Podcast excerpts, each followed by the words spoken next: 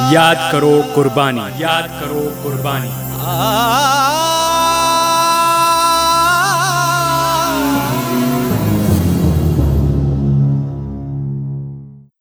नमस्कार 90.8 point megahertz पर आपने ट्यून किया है रेडियो आज़ाद हिंद। और आज हम अपने कार्यक्रम में बात करेंगे।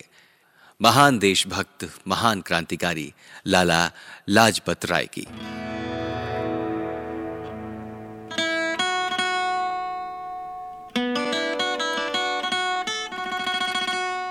श्रोताओं, लाला लाजपत राय, भारतीय स्वतंत्रता आंदोलन के उग्रवादी पक्ष के प्रमुख नेता थे।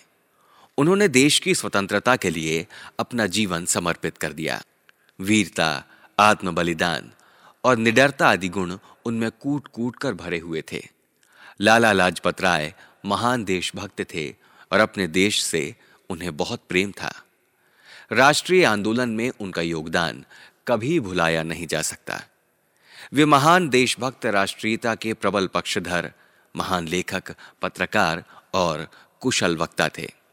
उनकी मृत्यु पर गांधी जी ने कहा था, भारतीय गगन मंडल से एक महान नक्षत्र का लोप हो गया।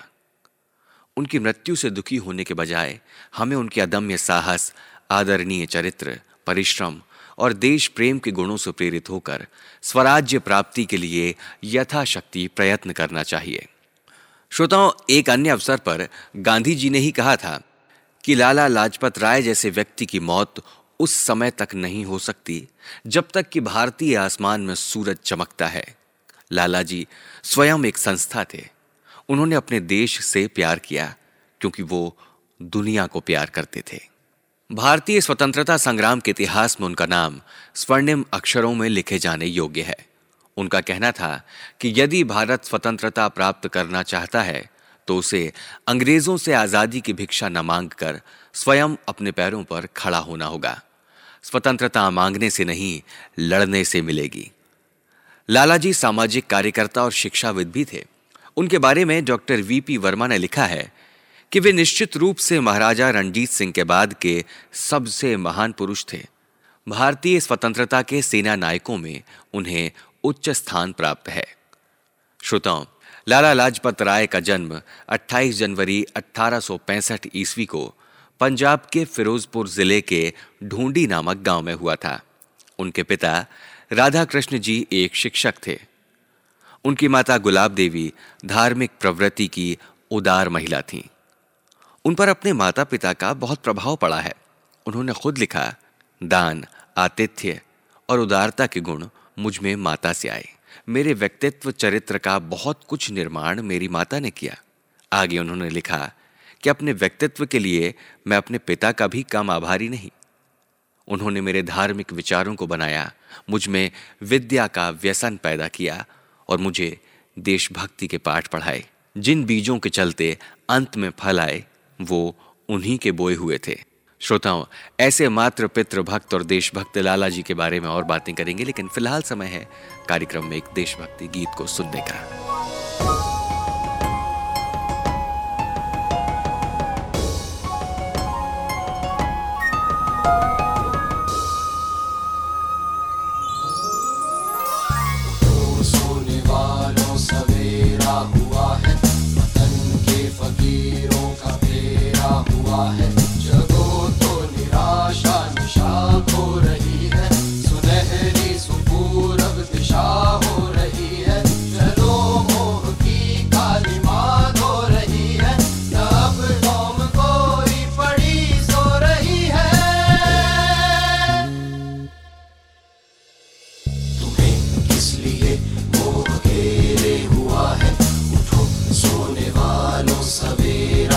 सवेरा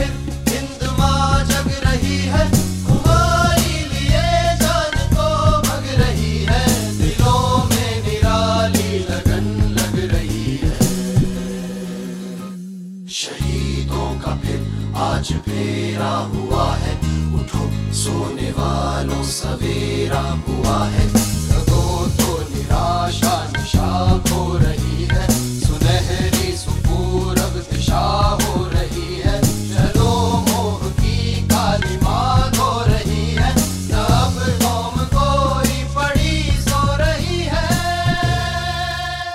श्रोताओं, लाला जी ने 1880 ईस्वी में मैट्रिक पास की और लाहौर कॉलेज में बीए की उपाधि प्राप्त की।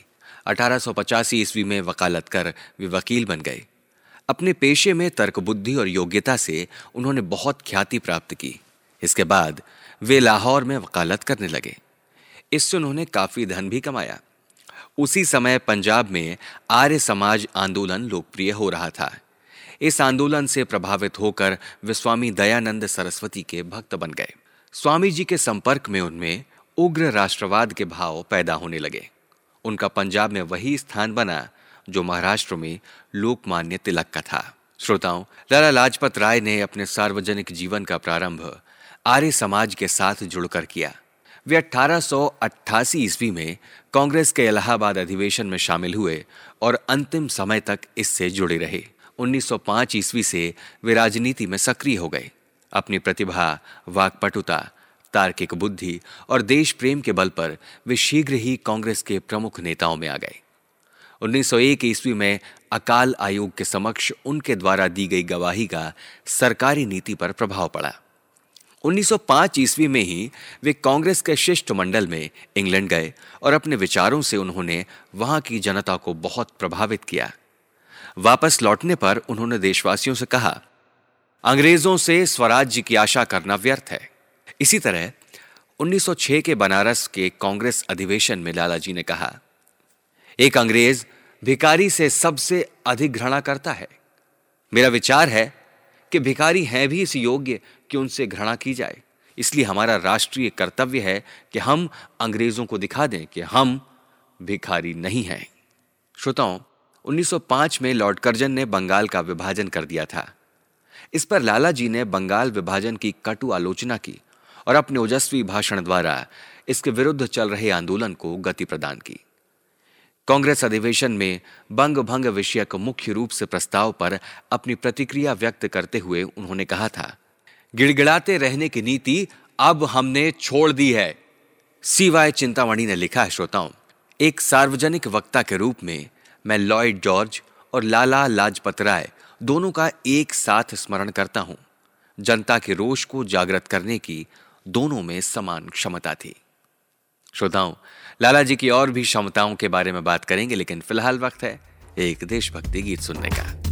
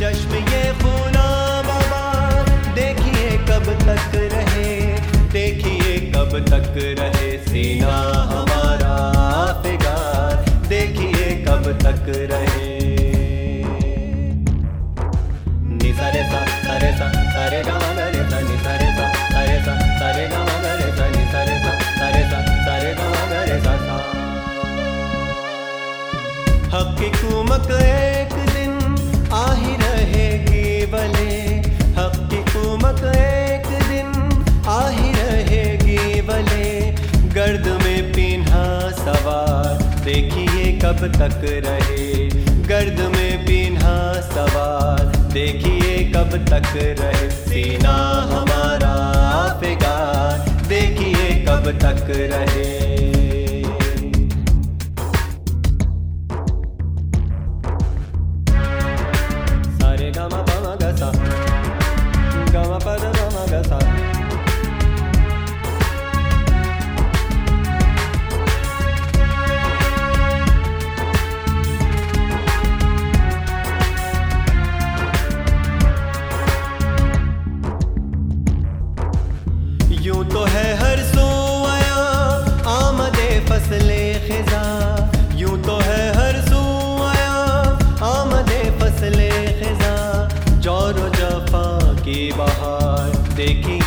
तक रहे, ज़ोर जफा की बहार, देखिए कब तक रहे। सीना हमारा फिगार, देखिए कब तक रहे।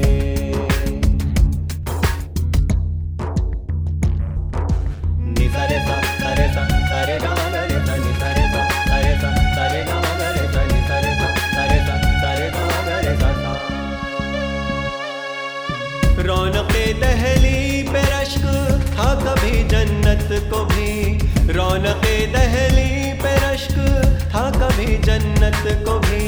यूँ ही ये उजड़ा दया, देखिए कब तक रहे।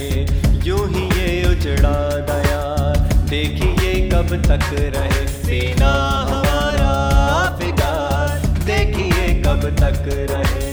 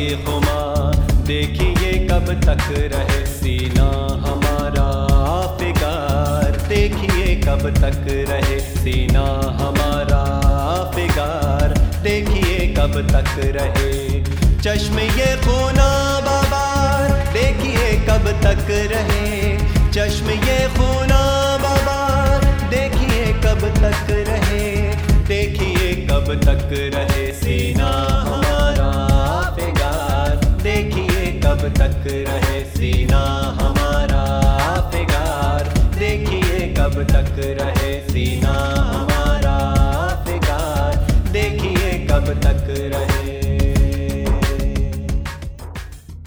श्रोता 1907 ईस्वी में कांग्रेस का विभाजन होने पर लाला लाजपत राय तिलक जी के सहयोगी बन गए। उन्होंने पंजाब के निवासियों में निडरता और साहस की भावना उत्पन्न की। 1907 ईस्वी में उन्होंने सरदार अजीत सिंह के साथ मिलकर कॉलोनाइजेशन बिल का जोरदार विरोध किया। अतः इन दोनों को मांडले यानी बर्मा की जेल में बंद कर दिया गया, लेकिन बाद में वो रिहा हो गए। 1907 ईस्वी में तिलक ने उनका नाम कांग्रेस अध्यक्ष के लिए रखा था, लेकिन टकराव की स्थिति देखते हुए नाम वापस ले लिया गया। श्रोताओं लालाजी यद्यपि उग्रवादी विचारों के थे, किंतु फिर भी कांग्रेस के विभाजन को टालने के लिए वो हर संभव प्रयत्न करते रहे। हालाँकि ये प्रयास विफल ही रहे। 1914 ईस्वी में लालाजी इंग्लैंड चले गए। इसी समय प्रथम विश्व युद्ध प्रारंभ हो जाने पर ब्रिटिश सरकार ने उन्हें लौटने की अनुमति नहीं दी। इसलिए लालाजी वहाँ से अमेरिका चले गए और प्रथम विश्व युद्ध के अंत तक वहीं रहे। अमेरिका में उन्होंने इंडियन होम रूल और इंफॉर्मेशन ब्यूरो नामक दो संस्थाओं की स्थापना की और यंग इंडिया नामक समाचार पत्र निकाला। इससे अमेरिकनों की भारत की स्वतंत्रता के प्रति सहानुभूति उत्पन्न हुई। उन्होंने यंग इंडिया नामक पुस्तक भी लिखी, जिसकी बिक्री पर ब्रिटिश सरकार ने भारत और इंग्लैंड में प्रतिबंध लगा दिया। अमेरिका में रहते हुए लालाजी ने चालीस हज़ार रुपए एकत्रित किए और गांधी जी को दक्षिण अफ्रीका भेजे, जो वहाँ रंगभेद के विरुद्ध संघर्ष करने में काम आए। श्रोताओं, जिस समय जलियावाला बाग हत्याकांड हुआ, उस समय भी लाला जी अमेरिका में थे और इस हत्याकांड से वो तिलमिला उठे थे। वो भारत लौटना चाहते थे, लेकिन मजबूर थे। उन्होंने अपनी भावनाओं को व्यक्त करते हुए कहा, मैं इस अवसर पर, जबकि देशवासी ऐसी आपदाओं का, विकट आपदाओं का सामना करते हुए, देश की स्वतंत्रता के लिए लड़ाई लड़ रहे हैं, उस संग्राम में अपना योगदान अदा करने के लिए देश में न रहने के कारण एक कटु आत्मग्लानी और लज्जा के भाव से दबा जा रहा हूँ। यहाँ तक कि यह तथ्य भी कि भारत में न जा पाने की अपनी इस विवशता से स्वतः मेरा कोई अपराध नहीं है। मेरे लिए ये कोई सांत्वना की बात नहीं है। यद्यपि भारत के लिए होम रूल के पक्ष में बाहरी दुनिया में अनुकूल मत उत्पन्न करने का यह भी एक काम महत्व का है, फिर भी हमारा सच्चा कार्यक्षेत्र तो भारतवर्ष ही है। वस्तुतः सारे संसार का नैतिक समर्थन प्राप्त कर लेने पर भी निर्णयात्मक रूप से सहायता नहीं पहुँच सकेगी। भारत की यथार्थ स्वतंत्रता तो स्वयं भारतीयों द्वारा भारत में ही सिद्ध हो सकेगी। श्रोताओं, इसके बाद 1920 में लालाजी भारत लौटे और कांग्रेस के कलकत्ता अधिवेशन के सभापति बने। इसी सम्मेलन में गांधी जी ने असहयोग आंदोलन का प्रस्ताव रखा। आंदोलन के पक्ष में न होते हुए भी लालाजी ने बहुमत को देखते हुए न केवल इसे अपनी स्वीकृति दी, बल्कि पंजाब में इसका नेतृत्व भी किया। उन्होंने कहा, हम अपने चेहरे सरकारी भवनों की ओर से मोड़कर, जनता की झोपड़ियों की ओर करना चाहते हैं। विचार और क्रियात्मक रूप से अलग विचारधारा होने पर लालाजी और गांधी जी में मतभेद उभरने लगे।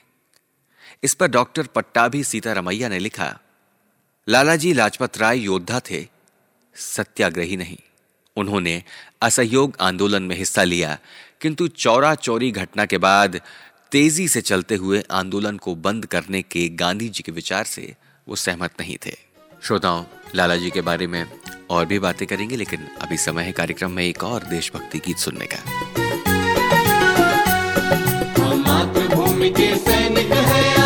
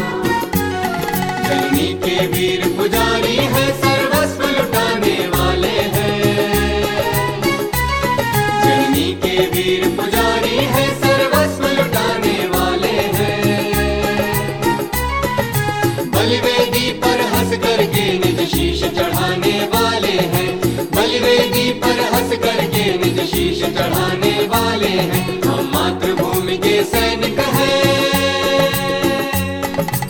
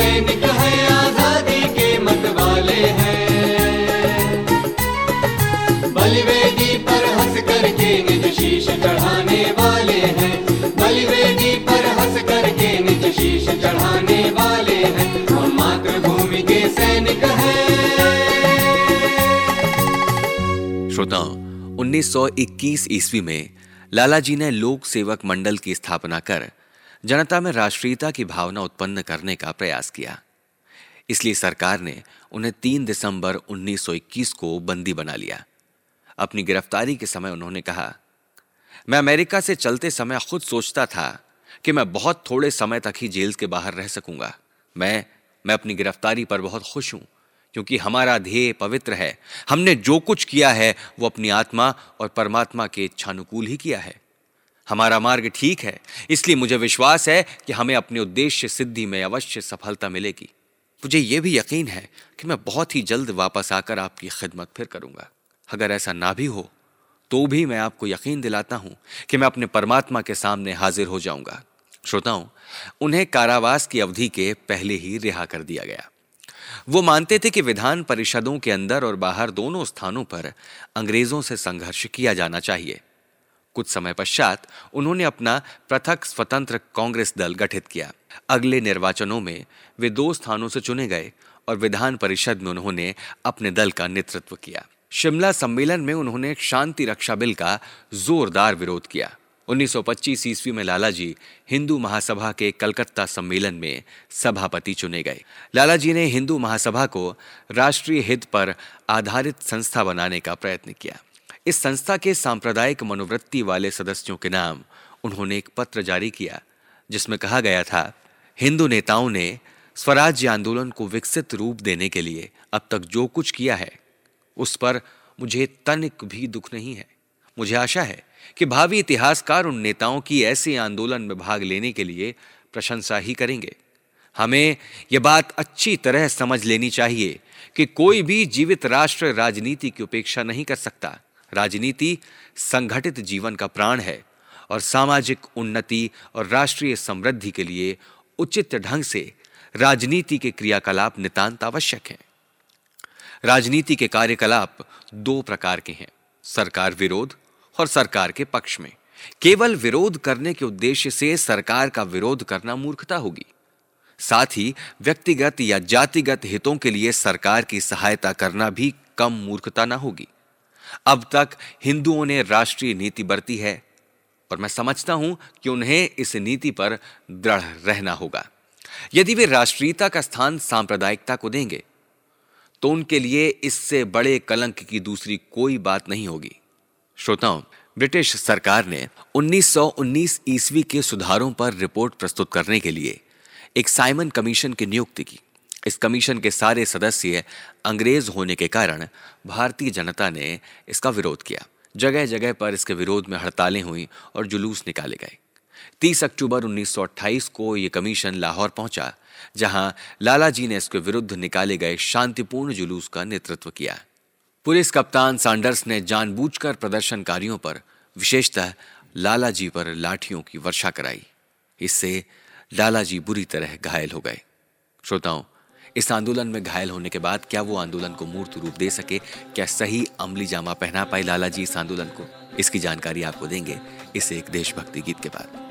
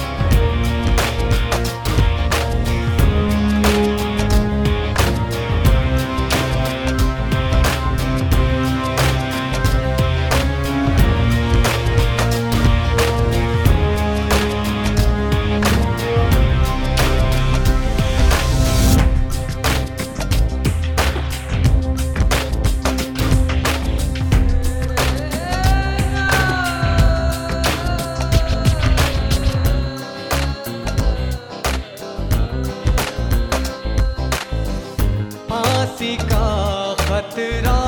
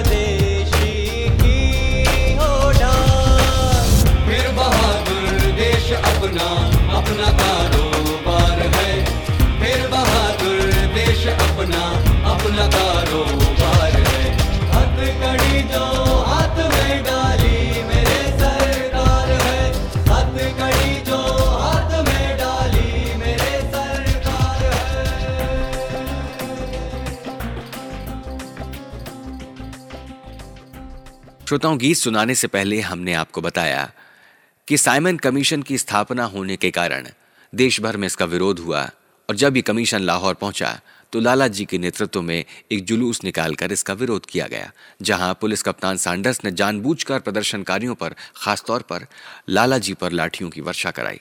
श्रोताओं, इससे लाला जी बुरी तरह घायल हो गए। घायल अवस्था में ही उन्होंने जनता को संबोधित करते हुए कहा, मैं इस मंच पर खड़ा होकर ये घोषणा करता हूँ कि आज हम पर जो वार हुआ है, वो ब्रिटिश साम्राज्य का अंत निकट हो जाने की सूचना देता है। जिस किसी ने भी पुलिस के इस क्रूर कर्म को देखा है, वो इसे कभी नहीं भूल सकता। वो दृश्य हम अंतर्निहित हो गया है। हमें इस कायरतापूर्ण आक्रमण का बदला चुकाना है। बदला चुकाने से मेरा मतलब खून खराबा नहीं, बल्कि स्वाधीनता प्राप्त करना है। मैं सरकार को चेतावनी देना चाहता हूँ कि अगर इस देश में रक्त रंजित क्रांति हो गई तो उसकी ज़िम्मेदारी खूनी दुष्कर्म करने वाले गोरे अफसरों की होगी। हमारा ध्येय तो यही है कि हम स्वराज्य का युद्ध शांतिपूर्ण और अहिंसात्मक ढंग से लड़ें। लेकिन अगर सरकार और सरकारी अफसरों के यही ढंग रहे तो इसका जवाब में हमारे नौजवानों ने हमारे कहने की परवाह न करके ये निश्चय कर लिया है कि अपने मुल्क की आज़ादी के लिए जो कुछ करना पड़े, वो सब ठीक है तो उसमें कोई आश्चर्य की बात नहीं होगी। मैं नहीं जानता। मैं ज़िंदा रहूँ या मर जाऊँ, और मेरे देश के नौजवानों को लाचार होकर उस दिन का सामना करना ही पड़ेगा तो मेरी आत्मा उन्हें युद्ध में विजय प्राप्त करने के लिए आशीर्वाद देगी। श्रोताओं, उन्होंने घायलावस्था में ही कराते हुए कहा, मेरे शरीर पर किया गया लाठी का एक एक प्रहार ब्रिटिश सरकार के ताबूत की कील बनकर रहेगा। श्रोताओं, इस महान देशभक्त का 17 नवंबर 1928 ईस्वी को निधन हो गया। गांधी जी ने उन्हें श्रद्धांजलि देते हुए कहा, मैं इस हानि को हिंदुस्तान का सबसे बड़ा दुर्भाग्य समझता हूँ। उनकी स्थान पूर्ति असंभव नहीं तो कठिन अवश्य है। उनके जितनी सार्वजनिक सेवाएँ करने का शायद ही किसी जीवित नेता को सौभाग्य प्राप्त हुआ, स्वराज्य प्राप्ति ही उनका सबसे बड़ा स्मारक है।